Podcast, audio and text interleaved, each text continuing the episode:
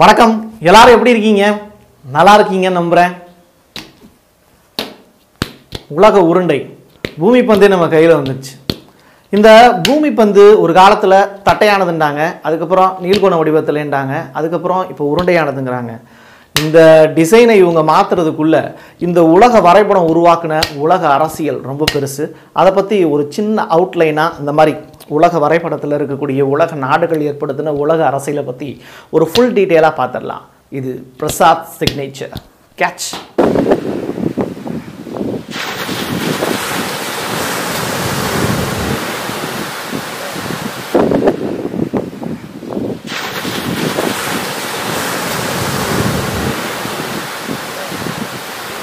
ஒவ்வொரு நாளும் நாம் பார்க்கும் முறையில் நாம் வாழும் இந்த சமூகத்தில் நடக்கக்கூடிய நிகழ்வுகள் தானே செய்திகளாக மாறுது. அந்த காலத்தில் கிடைச்ச செய்திகள் எல்லாத்தையுமே குறியீடுகளாக குறித்து வச்சு அதை வரைபடங்களாக வரைஞ்சி வச்சாங்க. அந்த காலத்தில் இந்த வரைபடங்கள் எதுக்கு பயன்பட்டது அப்படிங்கிறத விட இந்த வரைபடத்தை யார் உருவாக்குனது அப்படிங்கிறது தான் இங்கே எழுப்ப வேண்டிய மிக முக்கியமான கேள்வி. மெர்ச்சன்ட்ஸ் அதாவது வணிகர்கள். இந்த வணிகர்கள் தாங்க விளைவிச்ச பொருட்களை ஒரு இடத்துல இருந்து இன்னொரு இடத்துக்கு கொண்டு போய் விற்க ஆரம்பித்தாங்க நிலத்துல விற்றுக்கிட்டு இருந்தவங்க ஒரு காலகட்டத்தில் கடற்வழி பயணம் மேற்கொண்டாங்க. இந்த கடற்வழி பயணத்தில் அவங்களுக்கு மிகவும் முக்கியமாக பயன்பட்டது எதுன்னு கேட்டிங்கன்னா இந்த கப்பல். தன்னோட கப்பல் கரை தட்டும்போது அந்த இடத்துல நிலம் இருந்தது. அந்த நிலத்துக்கு ஒரு பேர் வச்சாங்க. அதுக்கு பேர் தான் நாடுகள். அமெரிக்கா ஆஸ்திரேலியா உள்ளிட்ட இன்னைக்கு உலகத்தில் இருக்கக்கூடிய நூற்றி தொண்ணூறுக்கும் மேற்பட்ட நாடுகள் நம்ம உச்சரிச்சுக்கிட்டு இருக்கோம். இப்படி நம்ம உச்சரிக்கக்கூடிய எல்லா நாடுகளுக்கும் பேர் வச்சது யாருன்னு கேட்டிங்கன்னா இந்த வணிகர்கள் தான். இன்னைக்கு தேதிக்கு உலக நாடுகளோட எல்லையை மிகவும் துல்லியமாக கணக்கிடுறது எதுன்னு கேட்டிங்கன்னா இந்த சேட்டலைட் தான். ஊர் தெரியாமல் நாடு நகரம் எதுவுமே தெரியாமல் நம்ம அனுப்பக்கூடிய ஒரு சின்ன அட்ரஸை வச்சுக்கிட்டு நம்ம சொந்தக்காரனோட காரு நம்ம வீட்டு கேட்டை வந்து தட்டுது அப்படின்னா அதுக்கு காரணம் இந்த கூகுள் மேப் தானே. இந்த கூகுள் மேப் தானே இல்லைனா இதெல்லாம் நடக்குமா? ஆனால் அன்னைக்கு தேதிக்கு கொஞ்சம் யோசிச்சு பாருங்கள் நம்முடைய முன்னோர்கள் எந்த விதமான ஃபோன் கம்யூனிகேஷனும் கிடையாது. எந்த விதமான கூகுள் மேப் உதவியும் கிடையாது. ஆனால் உலக வரைபடத்தை எவ்வளவு துல்லியமாக வரைஞ்சி வச்சுருக்காங்க நமக்காக. எவ்வளோ பெரிய விஷயம் இல்லை. நம்ம முன்னோர்கள் அப்படின்னு சொல்லும்போது நம்ம நாட்டுக்குள்ளே மட்டும் சுருங்கிட முடியாது.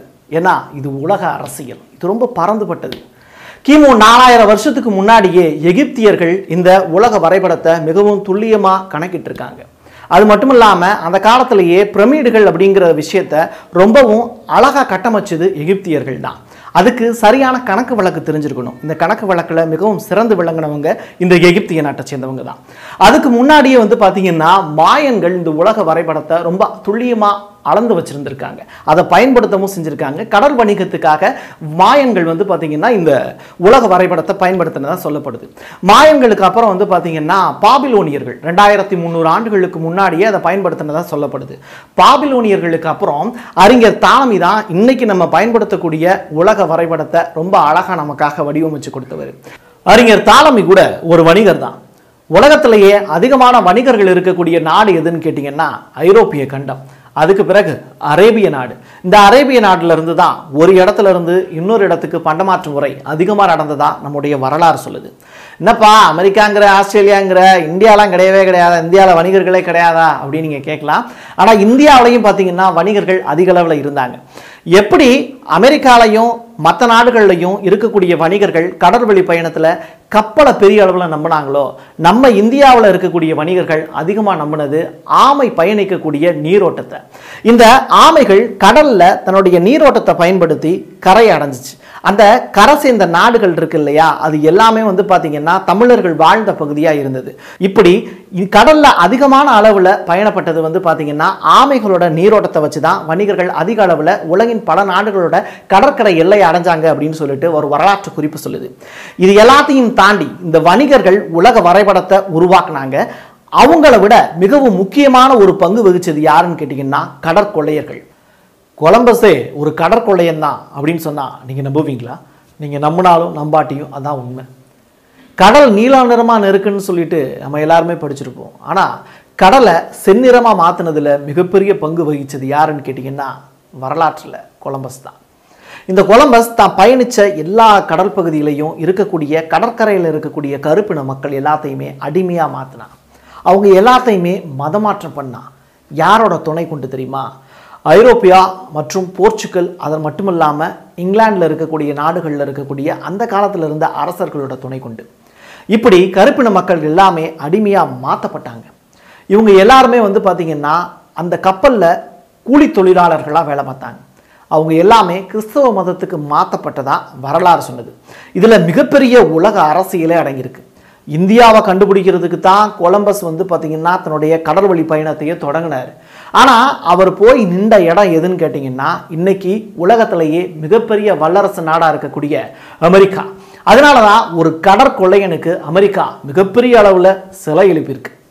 இது எல்லாத்தையும் தாண்டி கடற்கொள்ளையர்கள் தான் உலக வரைபடத்தை ரொம்ப சிறப்பாக பயன்படுத்தினாங்க தன்னுடைய சுயநலத்துக்காக. இதெல்லாம் நடந்தது பதினோராவது நூற்றாண்டில். கொலம்பஸ் பண்ண ஒரே ஒரு நல்ல காரியம் என்னன்னு கேட்டிங்கன்னா பூமி தட்டையானதில்லை அது உருண்ட வடிவத்தில் இருக்கும் அப்படின்னு தான் கண்டுபிடிச்சதை ஐரோப்பியர்கள்ட்ட போய் சொல்கிறாரு ஐரோப்பியர்கள் உலக மக்களுக்கு அறிவிக்கிறாங்க பூமி உருண்டையானது அப்படின்னு. ஆனால் இதுக்கெல்லாம் முன்னாடி நம்முடைய தமிழக கோயில் தூண்களில் வாமன அவதாரம் எடுத்து ஒரு சாமி நிற்கும் அந்த சாமியோட மூக்குக்கு மேலே உருண்டை வடிவத்தில் ஒரு ஸ்ட்ரக்சர் இருக்கும். அது போய் என்னன்னு கேட்டிங்கன்னா அதாண்டா உலகம் அப்படிம்பாங்க. அப்போது தமிழக கோயில் தூண்களில் கொலம்பஸ் கண்டுபிடிச்சி சொல்கிறதுக்கு முன்னாடியே ஒரு சாமி இருக்குது அந்த சாமியோட மூக்குக்கு மேலே வந்து உலகத்தோட உருண்டை வந்து பார்த்திங்கன்னா இருக்கிறதா காமிச்சிருக்காங்க. இது எப்படி சாத்தியம்?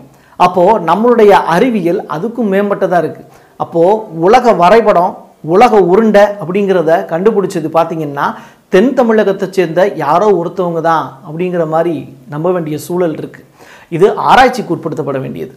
இன்னைக்கு இருக்கக்கூடிய இந்த உலக வரைபடம் பல அரசியல் அத்தியாயங்களை கொண்டது. நாடு பிடிக்கக்கூடிய ஆசை மண்ணு பொண்ணு மேலே மன்னர்கள் கொண்ட தீராத காதல் இது எல்லாம் சேர்ந்து உலக வரைபடத்தில் நாடுகளோட இருப்பிடத்தை அவ்வப்போது மாற்றிக்கிட்டே இருந்தது. இதில் மிகப்பெரிய அளவில் முக்கியத்துவம் வாய்ந்த நபர்களாக கருதப்படுறது யாருன்னு கேட்டிங்கன்னா அலெக்சாண்டரும் கொலம்பஸும் தான். இன்றைக்கி தேதி வரைக்கும் அலெக்சாண்டரோட குதிரையோட பேரை நம்ம மக்கள் உச்சரிச்சுக்கிட்டு தான் இருக்காங்க. கொலம்பஸ் பயணித்த அந்த சாண்டா மரியா அப்படிங்கிற கப்பலை யாராலையும் மறக்க முடியாது. அதே மாதிரி இந்த ரெண்டு பேர் உலக வரைபடத்தில் ஏற்படுத்தின உலக அரசியலையும் யாரும் மறுக்க முடியாது. இன்றைக்கு தேதிக்கு உலகத்தில் இருக்கக்கூடிய அநேக மக்களால் அங்கீகரிக்கப்பட்டு அதிகமாக பயன்படுத்தப்படக்கூடிய ஒரு மேப் எதுன்னு கேட்டிங்கன்னா அது மெர்கட்டர் ப்ரொஜெக்ஷன் மேப் இந்த மெர்கட்டர் ப்ரொஜெக்ஷன் மேப்பு எதுக்கு அதிக அளவில் பயன்படுத்துகிறாங்க நேவிகேஷனுக்கு அதிக அளவில் பயன்படுத்தப்படுது. இதில் சின்ன சின்ன குறைகள் இருக்க தான் செய்யுது. குறிப்பாக சொல்லணும்னா அமெரிக்காவையும் சீனாவையும் ஒரே நிலப்பரப்பு இருக்கிற மாதிரி இந்த மேப் காட்டும். ஆனால் உண்மையில் அமெரிக்காவை விட சீனாவோட நிலப்பரப்பு ரொம்ப பெருசு விசாலமானது. இந்த இடத்துல நிலம் சார்ந்த அரசியலை விட உலக அரசியல் பேசுகிறது தான் ரொம்ப முக்கியத்துவம் வாய்ந்த விஷயமா பார்க்கப்படுது. உலக அரசியல் அப்படிங்கும்போது குறிப்பாக ஒவ்வொரு நாடுமே ஒவ்வொரு தத்துவத்தை ஃபாலோ பண்ணுறாங்க வேர்ல்டு மேப்பில் இருக்கக்கூடிய சீனா வியட்நாம் வடகொரியா உள்ளிட்ட நாடுகள் வந்து பார்த்திங்கன்னா கம்யூனிச தத்துவத்தை ஃபாலோ பண்ணுறாங்க வேர்ல்டு மேப்பில் இருக்கக்கூடிய கிட்டத்தட்ட பதினைந்துக்கும் மேற்பட்ட நாடுகள் கிறிஸ்தவ மதத்தை ஃபாலோ பண்ணுறாங்க எட்டு நாடுகள் பௌத்த மதத்தை ஃபாலோ பண்ணுறாங்க குறிப்பாக சொல்லணும்னா பாகிஸ்தான் அதுக்கப்புறம் சவுதி அரேபியா துருக்கி உள்ளிட்ட நாடுகள் இஸ்லாமிய மதத்தை ஃபாலோ பண்ணுறாங்க அதிகமான அளவில் இந்துக்கள் இருக்கிறதுனால இந்துக்கள் இருக்கக்கூடிய நாடுகள் பட்டியலில் மிகவும் முக்கியத்துவம் வாய்ந்த நாடுகளாக பார்க்கப்படுது. நமது இந்தியாவும் பக்கத்தில் இருக்கக்கூடிய நேபாள நாடும். இப்படி உலக மேப்பை வச்சு உலக அரசியல் ரொம்ப பறந்துபட்டு இருக்குது அது சார்ந்து இருக்கக்கூடிய தத்துவங்கள் மற்றும் அவங்க சார்ந்து இருக்கக்கூடிய மதத்தின் அடிப்படையில். இருபத்தி ஏழாயிரம் மைல் சுற்றளவு கொண்ட இந்த உலக உருண்டையில் பில்லியன் கணக்கான மக்கள் வாழ்கிறாங்க இதில் தன்னோட நாட்டில் வந்து யாருனாலும் தொழில் தொடங்கிக்கலாம் அப்படின்னு தன்னோட கேட்டை ஓப்பன் பண்ணி விடுது அமெரிக்காவும் இந்தியாவும். தன்னோட நாட்டுக்கு வரக்கூடிய அகதிகள் எல்லாரையுமே அன்பா வரவேற்று அரவணைக்குது கியூபா நாடு. தன்னோட ஆயுதத்தாலையும் உளவு அமைப்பாலையும் உலக நாடுகளுக்கு மிகப்பெரிய அச்சுறுத்தலாக இருக்கு இஸ்ரேல் நாடு. ஏழு கண்டத்தில் இருக்கக்கூடிய நூற்றி தொண்ணூறுக்கும் மேற்பட்ட நாடுகள் ஒவ்வொன்றுக்கும் ஒரு கொடி இருக்கு ஒரு நாணயம் இருக்கு.